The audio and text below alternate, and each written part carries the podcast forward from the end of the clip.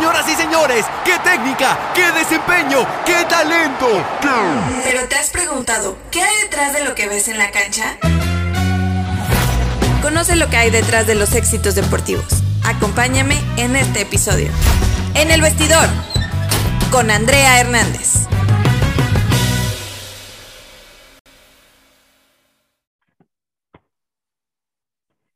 Hola, ¿cómo están? La verdad estoy muy feliz de iniciar este proyecto y entrevistando a un crack en el fútbol americano. Eh, la verdad me encantan sus videos. Eh, yo lo conocí por TikTok, yo no lo conocía y me parecen maravillosos porque te da datos concisos, certeros. Eh, puedes estar de acuerdo o no estar de acuerdo con él, pero él siempre va a tener como esa apertura para hablar del fútbol americano, específicamente de la NFL. Y gracias, Jorge, por estar aquí, que también se le conoce como piloto fútbol. Para los que no le conocen, se llama Jorge Torres. Hola, Andrea, muchas gracias por invitarme. No, encantado de estar aquí. No sé si mis comentarios, como dices, como dices tú, por lo general me equivoco. Me dan demasiado, demasiada carrilla con el tema de, de los picks. Soy malísimo para los picks. Me dicen, oye, ves tanto americano y no tienes ningún pick. Y le digo, ya sé, no me hagas caso, no apuestes tu dinero con lo que yo te digo, nada más escúchame, sé feliz, dale like y continúa con tu vida. Y adelante. Sí, yo también tengo ahí como unos pics malos y muchos van por el corazón, no siempre va a ir por, por lo racional, siempre va por el corazón, pero bueno, así pasa. Eh, y bueno, hablando de este, de, este, de, tu proyecto, ¿cómo inicia Piloto Fútbol? Eh, ¿Por qué inicia y también por qué se llama así? Ok, son muchas preguntas. Esto lo empezamos, lo empezamos a finales de la temporada pasada. Bueno, cuando terminó la, la temporada pasada, el, el, Super Bowl de Kansas contra, contra, contra Tampa Bay, como que siempre he tenido la inquietud y siempre me ha llamado eh, la atención el tema de los medios y demás. Este, yo originalmente estudié eh, contabilidad y finanzas. Estuve trabajando un tiempo y llegó un punto que, que, pues con todo el tema de la pandemia, además dije, ¿sabes qué? Ya, ya basta, vamos a hacer lo que más nos apasiona, vamos a perder la pena, vamos a eh, entrar con soltura. Y el fútbol americano lo que más me apasiona, ¿no? Eh, puntualmente la NFL es lo que más me apasiona. Empezamos con el proyecto en marzo. Empezamos como muchos ahí haciendo videos en TikToks, aunque te decían, oye, ya casi vas a cumplir 30 años que haces bailando en TikTok. Y les digo, pues es lo que hay, vamos a perder la pena. Y sí, arrancamos y ya este, pues hemos avanzado poco a poco. Entonces yo doy como formalmente esta, este mi primer año en la NFL cubriendo la NFL. Hemos tenido eh, buena respuesta. La verdad es que, que, yo originalmente empecé porque sentía que en español no había muy buenas opciones para disfrutar de contenido de fútbol americano. Eh, pero conforme me fui metiendo más a esto y conociendo más cuentas y más gente y demás, me, me, empecé a dar cuenta que la verdad sí hay mucho, mucho talento, sí hay mucha gente que sabe bastante el deporte, sin embargo, pues no tiene las plataformas o la, exposición que muchos otros sí tienen. Entonces, es parte, creo que he aprendido un montón y, por eso nace el proyecto de piloto. ¿Y por qué piloto? ¿Por qué piloto? Fíjate que como te comentaba antes de empezar a grabar, por lo general cuando me preguntan, me encantaría decir que es una historia así muy fregona, ¿no? Como que, fíjate que eh, mi abuelo era ruso y mi abuelo era piloto en la Segunda Guerra Mundial, él falleció en la, la batalla ahí en, en Francia y pues por eso me inspiré, ¿no? Pero no, no tiene nada de padre, por, una, por un chiste local ahí muy malo que tenía con una amiga de preparatoria eh, decíamos como que ya es que los episodios de, ca de, cada temporada, cuando inicia una serie, el primero se llama piloto. Mm, okay. Y no, bueno, el, el, episodio piloto, ¿no? O el episodio no sé uh -huh. qué. Entonces, ellas tenemos como que en prepa de juntarnos a principios de mes, o el, uh -huh. en piloto, el piloto del mes. Y ya, y siempre que hacía cuentas de lo que sea de Twitter o de repente cuando haces un usuario en alguna aplicación, te pide que pongas un nombre de usuario. Y yo puse, ah, pues piloto, piloto. Cuando empecé con este proyecto, dije, vamos a ponerle piloto. Entonces, en realidad, nadie me dice piloto, yo me autopuse piloto por un chiste malo ahí. Y sí, no tiene mucho trasfondo como quisiera. Pero está bueno, la verdad no, o sea, está bueno que es como el primer episodio y así se fue dando, está, está padre la historia. Sí, sí me gustó, me, me, me convenció. A mí me gustó más la de mi abuelo falso ruso, pero pues ni hablar, es lo que hay.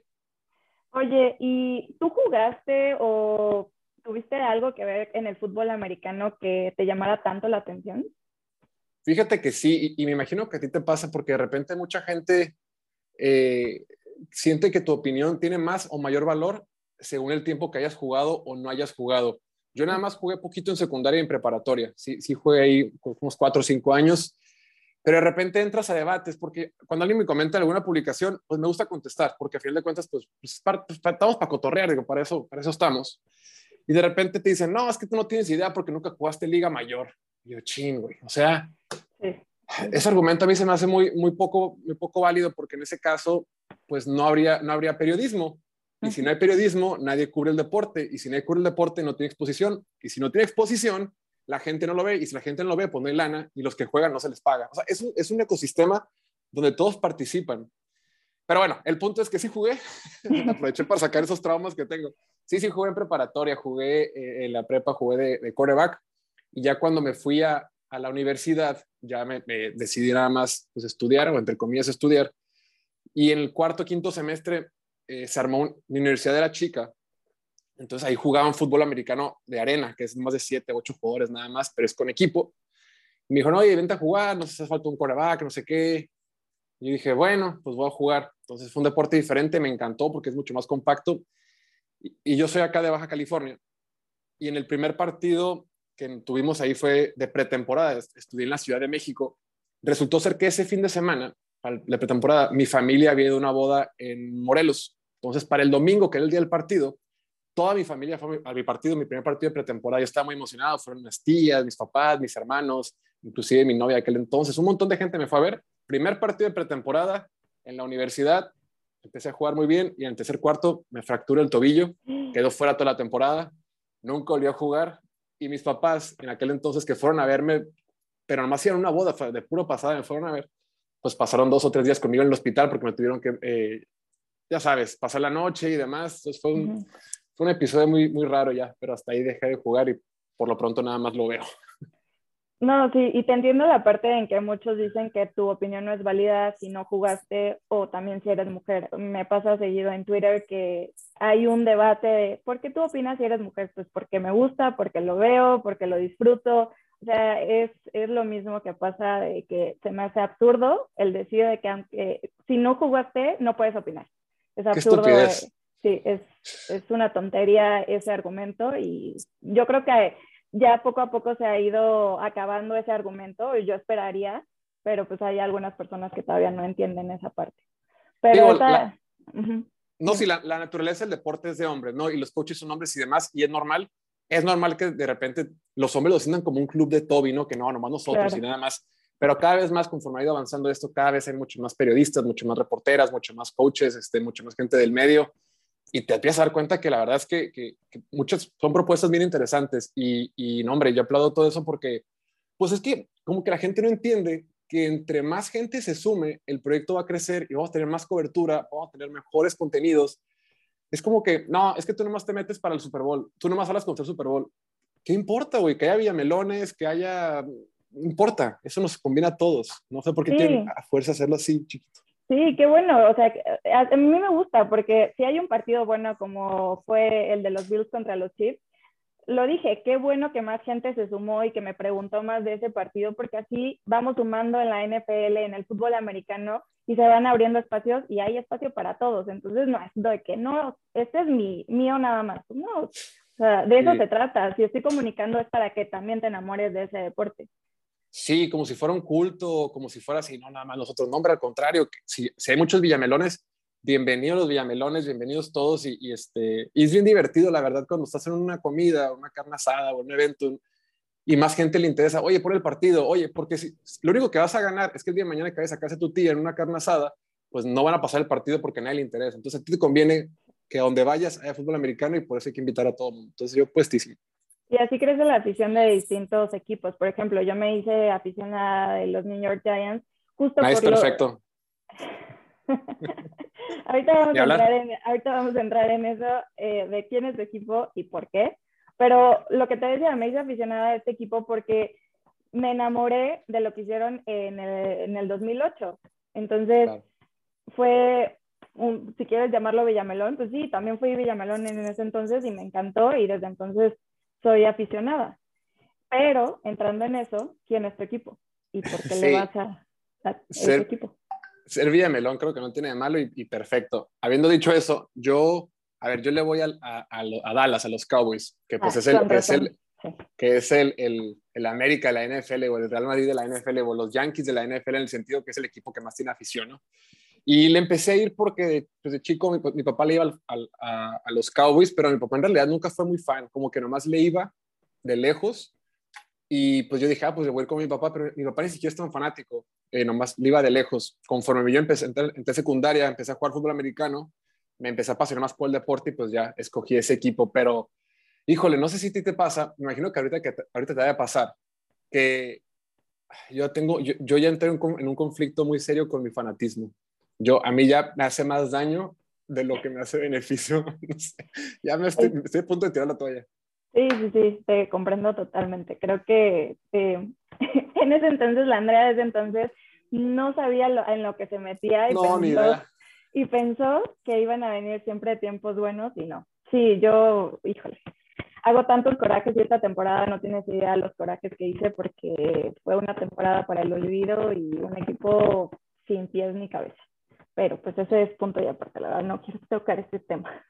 Ok, conste, porque yo sí lo tocaría. No, la, verdad, la, verdad, independientemente que los Giants, yo creo que es de los equipos que más broncas tiene y las que están en condiciones más complicadas de toda la NFL, NFL por el tema del tope salarial y, cómo están paralizados financieramente. Habiendo dicho eso, el que hayan contratado a Brian Dable, creo que es una, lo, lo tuiteé hace un rato, de que creo que es la mejor noticia que he leído de, de los Giants en los últimos, híjole, cinco años, yo creo. La verdad es que fue una edición, por fin, como que de un poquito de aire no sé, un poquito de aire fresco. Empezando por el nuevo general manager, creo que ahí como dimos como un respiro y ya quitando a todas esas personas que le hacían tanto daño a la franquicia, bueno, obviamente hay dueños que pues no estamos tan de acuerdo en eso, pero pues toca, ni modo, eh, van a estar ahí y eso es lo que hay, pero que hayan escuchado a la afición en cuanto al general manager y tener un nuevo head coach, eso ayuda muchísimo a la nueva reestructuración y que pues, sea lo mejor para el equipo y para los aficionados.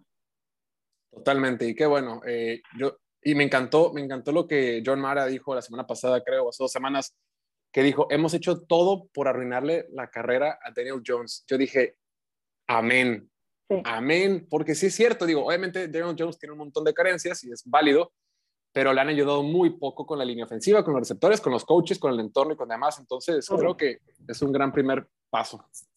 Me sí, gustó. sí, pero bueno, o sea, eso ya será para la próxima temporada. Y bueno, en, en, en el off-season ya veremos lo que sucede y las contrataciones que hacen en la agencia libre y en el draft, porque eso está interesante, también hay que checarlo en cada equipo.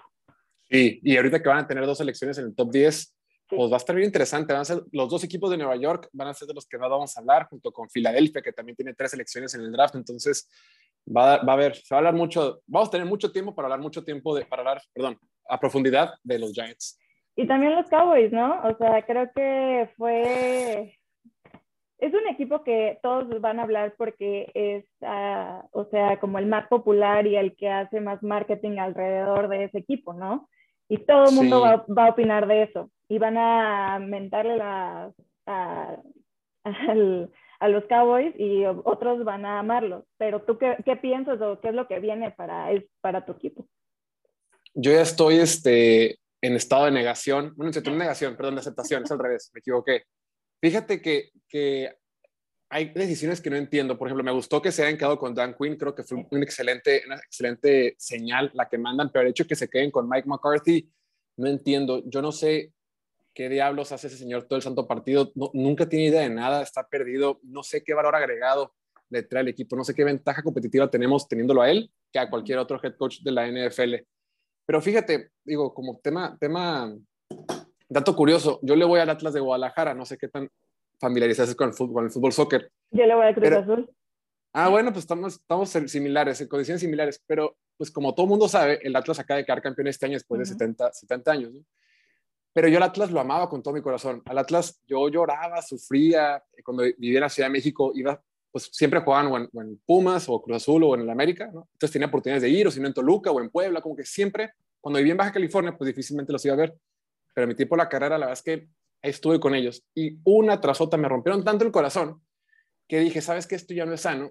Y desde que me regresé a vivir acá a Baja California, dije, bueno, ya, al Atlas es mi equipo, lo quiero, pero pues, pues así, como, como, como, como, un hijo que se mete en drogas y no tiene solución, siempre lo vas a querer, pero nunca es lo mismo. Entonces, ahora que quedaron campeones, Andrea, la verdad es que quedan campeones y digo, pues está bien, qué bueno que quedaron campeones. Ni siquiera, sí emocioné y sí todo, pero dentro de mí, como que ya no es lo mismo. Ahora con los Cowboys, que me han hecho sufrir, me han hecho llorar, me han hecho gastar dinero al imbécil, he gastado dinero que no tengo con tal de lo que sea ir a verlos o apostando o lo que sea.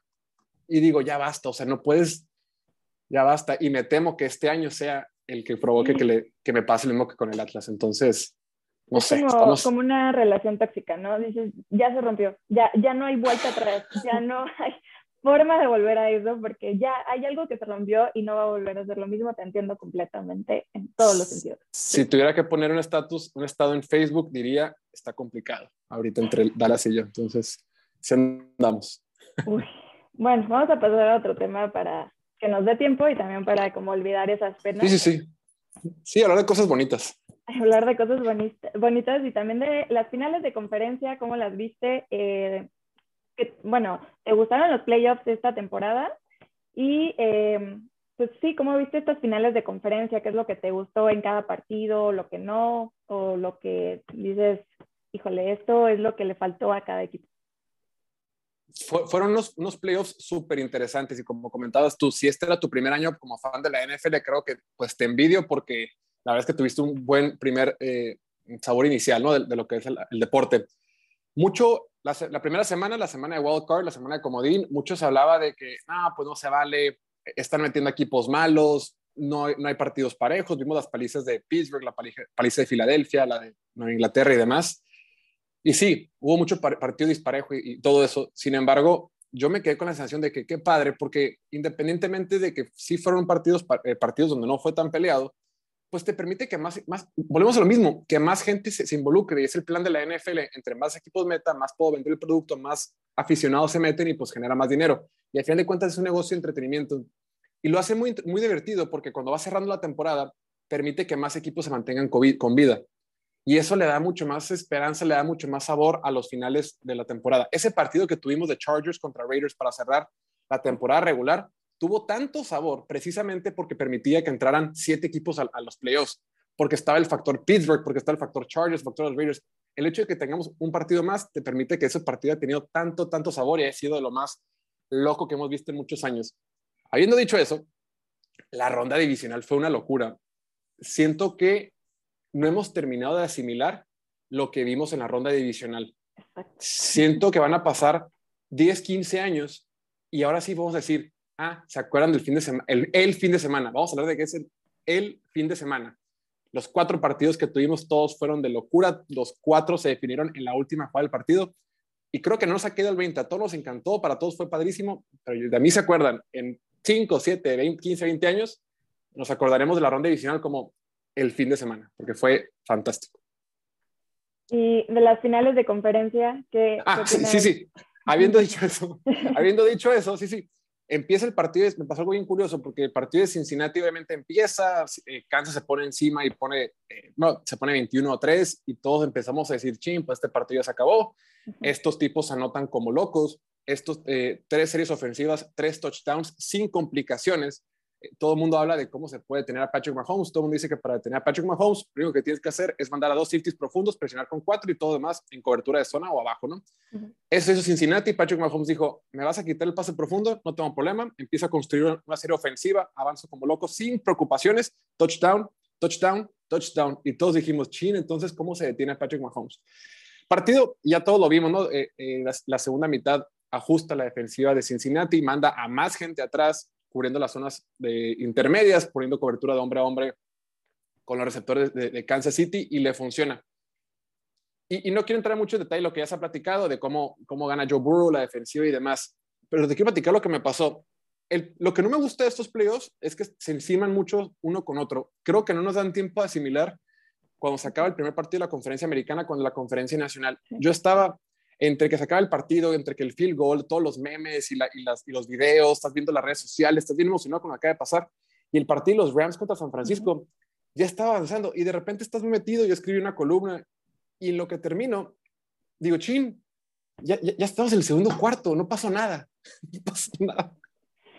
no pasa nada con estos dos y dije, como que no sé, estuve solo, pero si lo he visto con, más gente, igual y me hubiera gustado más que hubieran sido seguidos, pero como estaba viéndolo solo, como que no sé, se pasó muy rápido.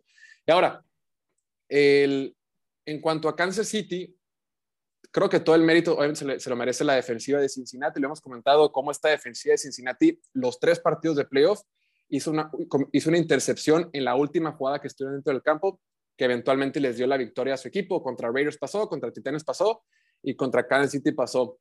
Eh, y lo que mucho, lo que, algo que sí quisiera comentar en esta ocasión es la tanta crítica que se le ha dado a Kansas City por cómo manejaban el partido. Yo quería tener cierta opinión. He leído tanto que dice, no, la soberbia de los Chiefs, la arrogancia de Andy Reid y Patrick Mahomes fue lo que los terminó matando. ¿Tú eso cómo, cómo, lo, cómo lo viste? Mira, yo creo que em, es que siento que todos esperábamos que pasaran los Chiefs y que fueran superiores a los Bengals en todos los sentidos. Eh, yo sí vi un exceso de confianza en, eh, al último cuarto, en el último cuarto. O sea, exceso de confianza me refiero a que no se preocuparon de, o como que dijeron, sí, lo vamos a ganar de cualquier forma, ¿sabes? a eso me refiero, de cualquier forma. Eso siento que fue un chip que les cambió. Lo que yo no sabía y que ayer me dijeron es que hubo ahí unos problemas con Andy Reid y Mahomes y tuvieron algunas discusiones este, si hacían o no una jugada. Yo no sabía eso y me interesa hasta ayer. Entonces, eso pudo propiciar que estuvieran como desconcentrados o fuera de lo que habían planeado. Eso es lo que yo creo y lo que me dijeron ayer es lo por, por lo que creo que fue la confianza. Tal vez no fue exceso de confianza, sino fue eh, como, pues, o sea, problemas ahí dentro de ellos que, que cambiaron los planes, no lo sé. Eh, sí, al final, eh, creo que se critica mucho a Mahomes porque le están como, va a ser el nuevo Brady, va a ser el nuevo Brady, va a ser el nuevo Brady, eh, de estar, a ver, esperen un poco, o sea, Mahomes está muy joven, está muy chavo, tiene 26 años, eh, lleva cuatro años en la liga, en esos cuatro años ha sido pues un emblema para los Chiefs, pero también ha ido progresando poco a poco. Y esos errores también los ha tenido o los tuvo Brady en sus inicios. Y creo que que nadie dijo nada porque nunca habíamos tenido como ese parámetro o, o los de nuestra edad nunca habíamos visto eh, a alguien jugar como lo hizo Brady. Entonces les, le pusimos la vara tan alta a Mahomes que, apenas va iniciando poco a poco y es válido tener ese tipo de errores. Y, o sea, digo, un, un partido malo lo puede tener cualquiera y está bien y se vale. Y él, él, él lo admitió, o sea, fue, fueron mis errores y está bien. O sea, punto, ahí acaba el tema, pero yo creo que achacarle tanto de, ay, la soberbia, no creo que haya sido soberbia. Si lo que me platican fue cierto, de que hubieron problemas con Andy Reid y la falta de comunicación, siento que fue eso, que se desconcentraron y hubo como un tema ahí. Pero eso es lo que yo pienso y lo que opino después de todo lo que me dijeron que sucedió en el partido.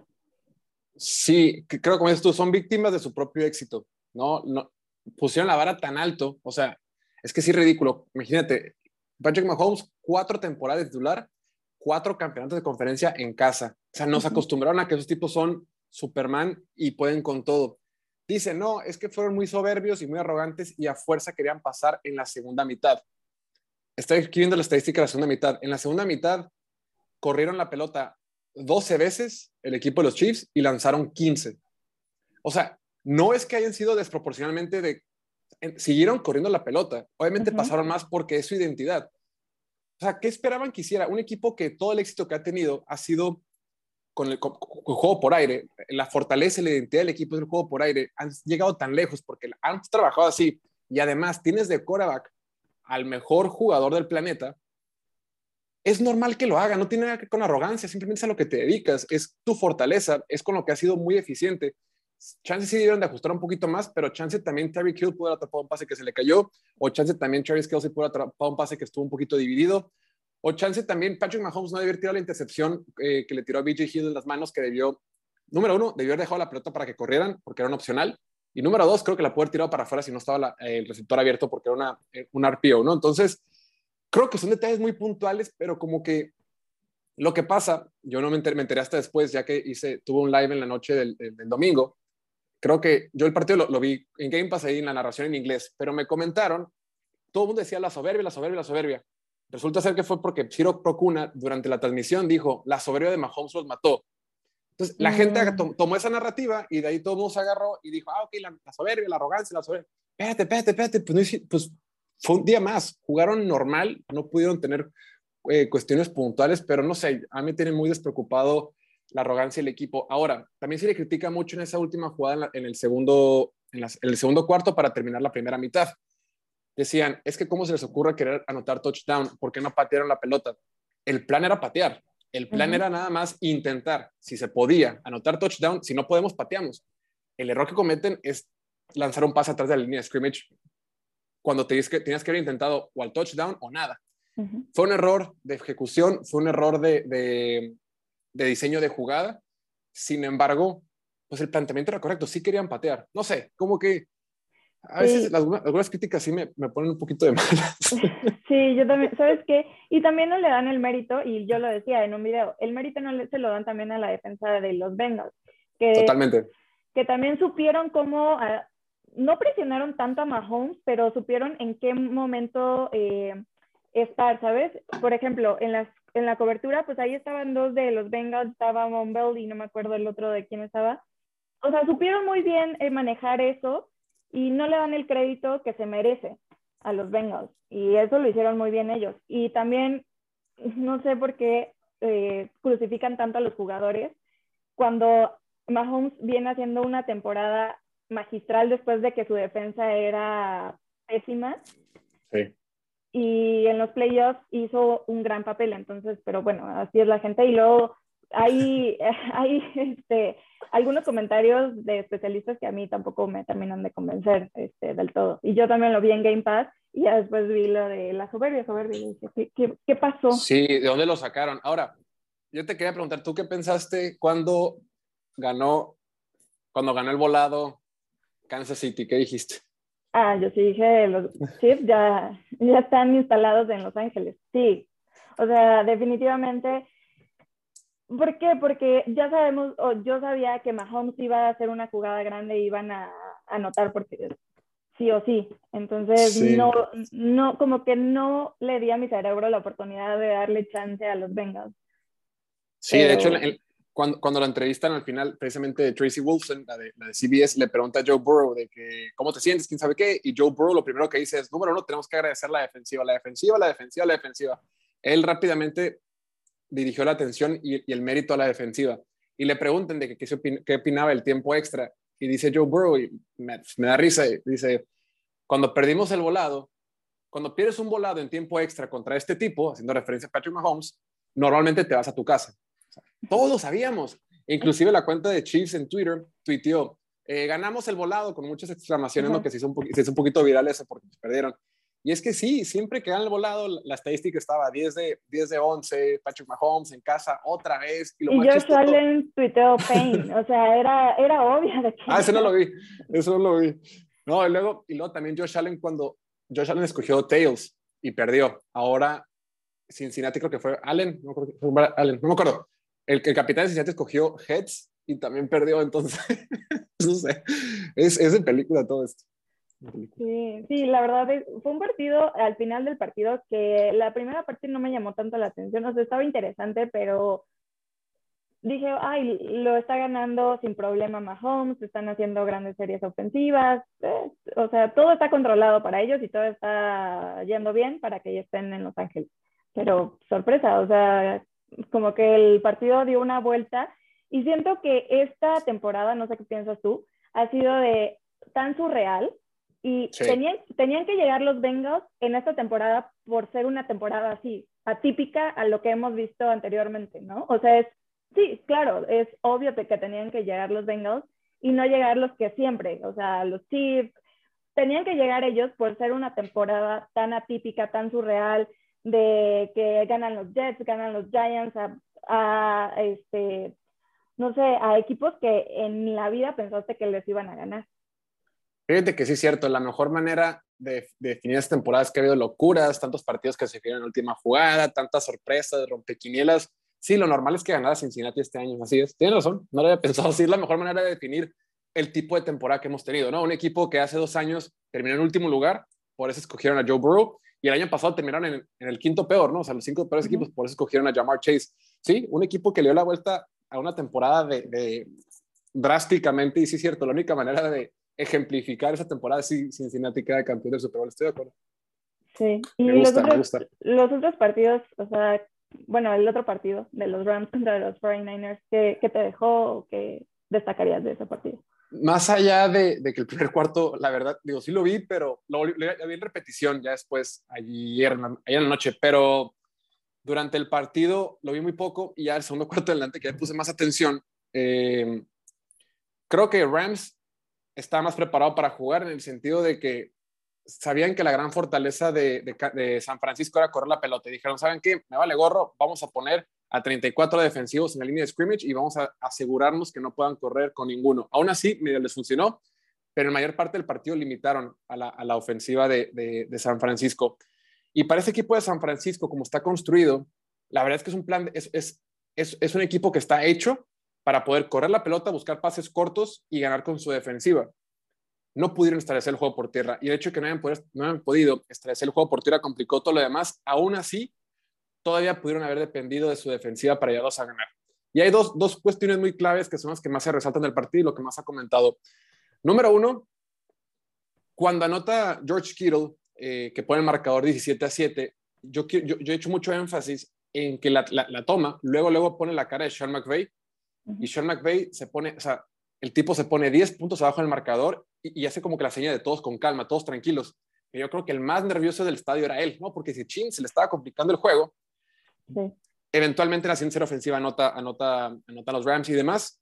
Y luego viene cuando el partido estaba puesto para la defensiva. A mí no me gusta por lo general eh, señalar una jugada puntual en un partido porque pasan, no sé, 100 jugadas en cada partido, hay más de 50 jugadores involucrados, hay coaches, hay árbitros. Es difícil achacar el resultado general de un partido a una sola jugada. Sin embargo, en un partido de playoff que es tan cerrado entre dos equipos que se conocen tan bien, donde el, nivel de competencia es tan parejo, una jugada sí te puede cambiar el ritmo de juego, aunque haya sido con mucho tiempo restante todavía. Y es puntualmente la jugada de, de, de Tart, cuando quedan 6-7 minutos en el reloj, vas tres puntos arriba y tienes la posibilidad de atrapar la pelota y llevártela, llevarte el partido. Digo, aún así todavía faltaban 7 minutos, todavía tienes que avanzar, lo que sea, pero era una manera, me da la impresión que a partir de ese pase que se le cae al, safety de, San Francisco Tart, el momentum del partido cambia completamente. Siguiente jugada viene el pase OBJ, que es un pase completo.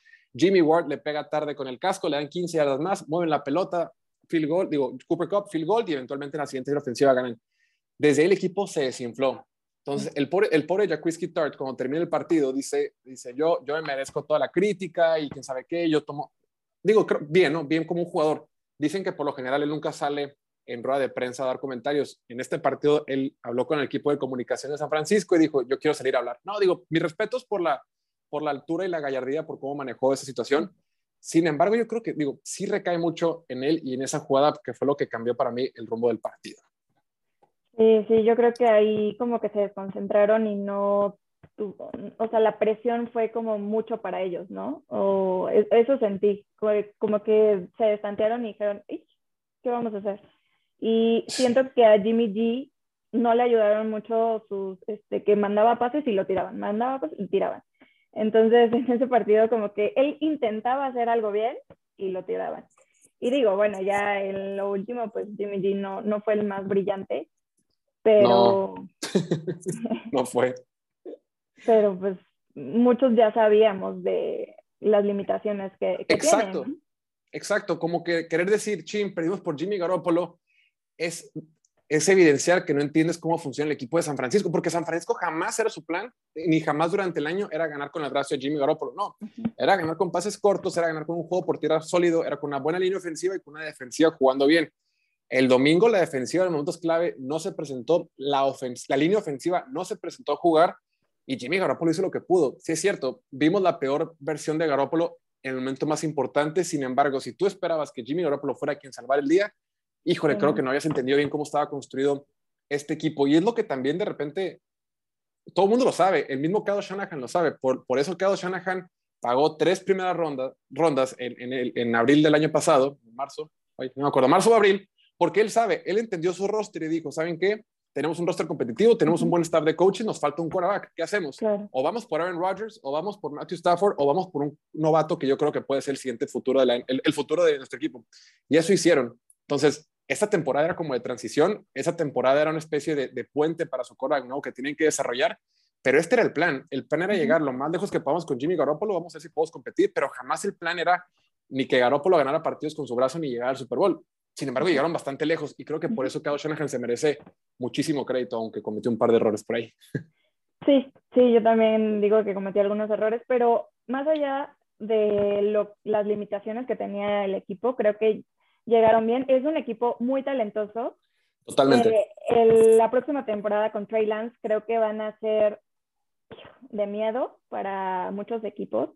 Eh, ya yo creo que ya se aprendió el playbook, ya tiene como más experiencia, Trey Lance eh, ha estado entrenando, entonces creo que es un equipo que principalmente está bien coacheado y eso muchos eh, tienen desventaja y muchos equipos quisieran tener un coach como Shanahan. Totalmente, e, el roster prácticamente todo el roster regresa, todos los jugadores uh -huh. importantes, Trent, Trent Williams, Alex Mack, McClinchy, que está lesionado. Eh, atrás, Fred Warner, Nick Bosa, Eric Armstead, Jimmy Ward, eh, Brandon Ayuk, Divo Samuel, Greg, eh, George Kittle, todos, todos, todos regresan. En uh -huh. realidad, este, Elijah Mitchell, en realidad el roster va a ser igual. Creo que de hecho el único que es agente libre es este Jaquiski Tart, precisamente es agente libre. Quién sabe si le van a pagar, pero el, la base, el, el, centro de tu equipo está bien armado. Y lo que vimos con Trey Lance en la semana 17, cuando le ganó a Houston, creo que es bien positivo. Yo sí vi un desarrollo importante en lo como había estado como jugó en pretemporada y contra Arizona en la temporada regular, con lo que uh -huh. hizo contra Houston. Y la gente puede decir, ah, pues es que era Houston. Pues sí, pero esa misma defensiva de Houston había hecho pedazos a, a, a Justin Herbert una semana antes. Entonces, era un equipo sólido de Houston, una defensiva ok. Y el desempeño de Trey Lance creo que es, creo que es importante. Entonces, yo si fuera fan de San Francisco estaría bastante emocionado y bastante ilusionado con lo que viene porque uh -huh. todo pinta para que el, el, roster se mantenga igual. Lo que sí me da, un poquito de, voy a decir, miedo para el equipo de San Francisco es sus coordinadores, porque en la NFL es un modelo así que todo es el modelo de siempre. Si un coordinador tiene éxito en una temporada, la uh -huh. siguiente temporada lo jalan para que sea head coach, okay. siempre. Haya tenido una temporada completa, dos temporadas, media temporada. Si tuviste éxito, te voy a jalar. Ha pasado en todas partes. Lo pasó con tus Giants, ¿no? Con Brian Dable, que bueno, él tuvo más años, pero pasa en todos lados. Y como la defensiva de San Francisco tuvo tanto éxito con tantas bajas en la, en la, en la defensiva secundaria y demás, muchos equipos van a querer a Dinico Ryans como, como su head coach. Y el coordinador ofensivo, Mike McDaniel, que también eh, dicen que es quien forma todo este ataque por tierra de, la, de San Francisco, pues también se lo van a querer llevar. Entonces, si pueden mantener el core de los coaches, creo que el equipo va a estar bien. Entonces, yo sé que de consuelo no sirve para nada porque los de San Francisco quieren quemar todo, pero con un poquito de frialdad, eh, creo que van a estar bien mientras mantengan el staff de coacheo. Sí, estoy de acuerdo. ¿Y tu pick para el Super Bowl? ¿Quién crees que, que gane? No estoy preparado para eso, André. No nací listo. Oh, bueno, fíjate que tuvimos un, no, sí te voy a contestar, pero fíjate que tuvimos un, pod, un en el podcast de, Piloto Fútbol, tuvimos episodio el domingo en la noche, e invité a un, camarada y le dije, bueno, a ver, le digo, Gustavo, comprométete, a ver, eres el invitado especial, comprométete, ¿quién va a ganar el Super Bowl? ¿no? Ya él me dijo que los Rams, y me dice, ¿y tú? Y yo le digo, ¿sabes qué? Es mi programa, yo no voy a decir nada, y corté la transmisión, hasta ahí nos dejamos. Pero ahora que eres tú la anfitriona, me voy a ver obligado a contestar. Entonces, Entonces, yo creo que el partido lo va a ganar, como dijiste tú, bueno, como dijiste tú que debería terminar esa temporada, yo creo que lo va a ganar Cincinnati. Me gusta Cincinnati para que lo gane. Y también, bueno, esto es, una, es algo mío porque es el año del tigre en el horóscopo chino, ¿eh? Entonces, Ándale, sí, cierto. Puede ganar por, por todo, ¿no? Por, la atmósfera está para que ganen ellos. No lo había pensado así. Sí, algo, ya, ya, o sea, ya tenemos que cerrar con esta película de Hollywood, entonces creo que va a ser. Quien gane está bien, creo que todos vamos a estar muy contentos, pero yo creo que Cincinnati. Sí, yo también. Y bueno, ya por último, y para ir cerrando el programa, ¿qué opinas del retiro de Tom Brady? Ya hace unos días Adam Schefter lo había anunciado, pero yo creo que se enojó Brady y dijo, nada, hasta que yo lo anuncie, va a ser oficial. Este, ¿Qué piensas que, ¿qué sensaciones te da? Yo no sé, estoy como triste, porque toda, o sea, desde que llevo viendo fútbol americano, en la NFL, pues lo he visto jugar, entonces se retiran pues todos los que he visto. Big Ben, Eli Manning, Peyton Manning, Drew Brees, eh, Brady, ¿quién más se retiró? Este, no pues recuerdo, pero... Sí, Philip Rivers el año pasado, eh, Peyton hace un cuanto, sí, varios. O sea, toda, ya viene. Toda esa generación, pues ya está de salida para que estén las nuevas. Sí, sabes que, como dices tú, todos los que vemos al americano no conocemos la NFL sin Tom Brady. Si, si tú conoces la NFL sin Tom Brady, probablemente ya, ya, debería estar vacunado, pero bueno, es otro tema. Sí, ya. Pero sí, sí de riesgo. De exploración de riesgo. No, sí, la verdad es que, que todos conocemos la NFL, sabemos que está involucrado Tom Brady, los que tenemos pues más de entre 10 y 40 años prácticamente. Todos que estamos entre 10 y 40, que afortunadamente todavía entro en ese rango. Eh, la conocemos la NFL solo con Brady. Pero te digo la verdad, cuando salió la noticia el sábado, estaba bien ocupado. Estaba bien ocupado haciendo unas cosas y, y vi la noticia sale la noticia y digo, órale. Pero como que lo, primero que digo, se me viene en la cabeza, digo, qué mal timing. O sea, hay cosas más importantes ahorita. O sea, ahorita estamos en pleno, estamos a un día de las finales de conferencia y luego salió el papá a decir que no es cierto, y luego salió el, el, agente a decir que no es cierto. Entonces dije, a ver, ¿cuál es? Y luego de repente todo el mundo empezó a sacar sus, sus, sus, publicaciones y sus videos y, sus, y digo, como que me dio, me generó estrés, porque dije, a ver, ¿se retiró o no se retiró? Entonces ya que ahorita se retiró, ya como que digo, ay, ya, ya, ya, sí, entonces, pero no, va a ser muy interesante porque digo, él es, él es, él es increíble, es un ídolo, la mentalidad que tiene, es, es, es mi jugador favorito, es, es, es, una eminencia, pero creo que ya, le tocaba, ya, ya era, ya era si, se, si se retiró el año pasado, este o el que viene, creo que ya era lo mismo, y pues qué gusto que, pues, la carrera que tuvo, pues simplemente es, es, es increíble. Sí, siento que después de haber ganado con los Bucks, dijo, bueno, ya es, es momento, o sea, ya, ya callé bocas porque ya ellos decían, no, es que era Belichick, Belichick. Entonces ya él, él ganó con otro equipo ya, él está en paz y se va en paz. ¿Sabes qué pensé yo que iba a pasar, André? Ya es que Brady toma cualquier pretexto para ponerse a entrenar como loco y, y ser un obsesivo con, con, su dieta y con sus entrenamientos y demás dije, Tom Brady, nomás para que todo el mundo se calle y nomás por, porque siempre, ¿no? siempre, él siempre recuerda, siempre menciona que no se le olvida que fue seleccionado en la sexta ronda, ¿no? Que lo usa como motivación hasta la fecha después de veintitantos, veintidós años.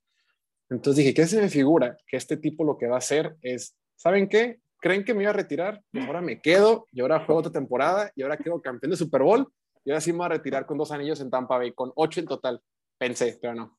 Sí, Valió gorro mi teoría. Yo también por un momento lo pensé, pero dije, no, o sea, creo que ya. Giselle ya está muy cansada. Ya, ya es momento. Es que cualquier cosa que hagas, la verdad es que cualquier cosa que hagas durante 22 años, te, te cansa. Por más que sea jugar Xbox, te, te cansa, ¿no? Te cansa.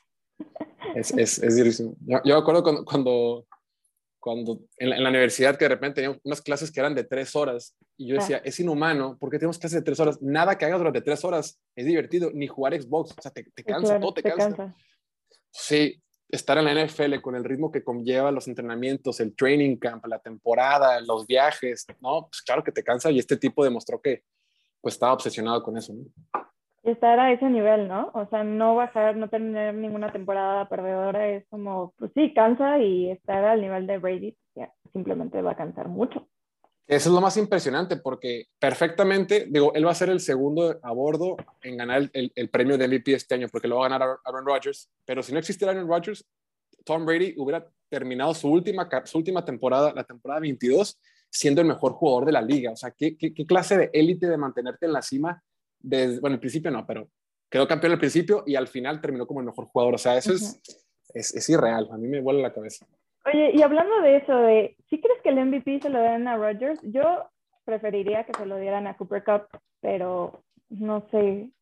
O sea, es que Rodgers cayó de mi gracia por mucho yo, esta temporada. Sí, yo también quisiera que se dieran a Cup. Sí, yo digo otras cosas, pero a final de cuentas, los que votan por, siempre se vota por el premio MVP por tu desempeño en la temporada regular. Entonces, habiendo dicho eso, tomando en cuenta que el MVP ya es un premio para quarterbacks naturalmente, eh, es un, no se dice, no es oficialmente, pero sí es un premio de quarterbacks. Los que votaron por los jugadores del All Pro son los mismos que votan por el MVP. Y el hecho de que los que votaron por el All Pro pusieron a Aaron Rodgers con 34 de 50 votos, te da a entender que va a ser, que, es el favorito a recibir más votos. Entonces, sí, yo creo que ahí va a estar. Sí, mucha gente, digo, hay la confusión, mucha gente dice que no, Cooper Cup tuvo una gran eh, ronda divisional y gran ronda de conferencia, nada más que se toma lo que pasa en la temporada regular, entonces, sí, yo creo que va a ser, yo creo que es de Rodgers. Sí, implícitamente ya es más el premio para coreback, ¿no? O sea, ya no es tanto para... Sí, el mejor coreback del mejor equipo, así es como prácticamente lo que se, como se da ese premio. Pues muchas gracias, Jorge. Creo que tocamos como de todo un poco, abordamos como de todo un poco y me encantó, creo que fue muy dinámico, fue este, divertido y pues también con todas las opiniones ahí este, que tuvimos de los chips que, que muchos dicen que son soberbios.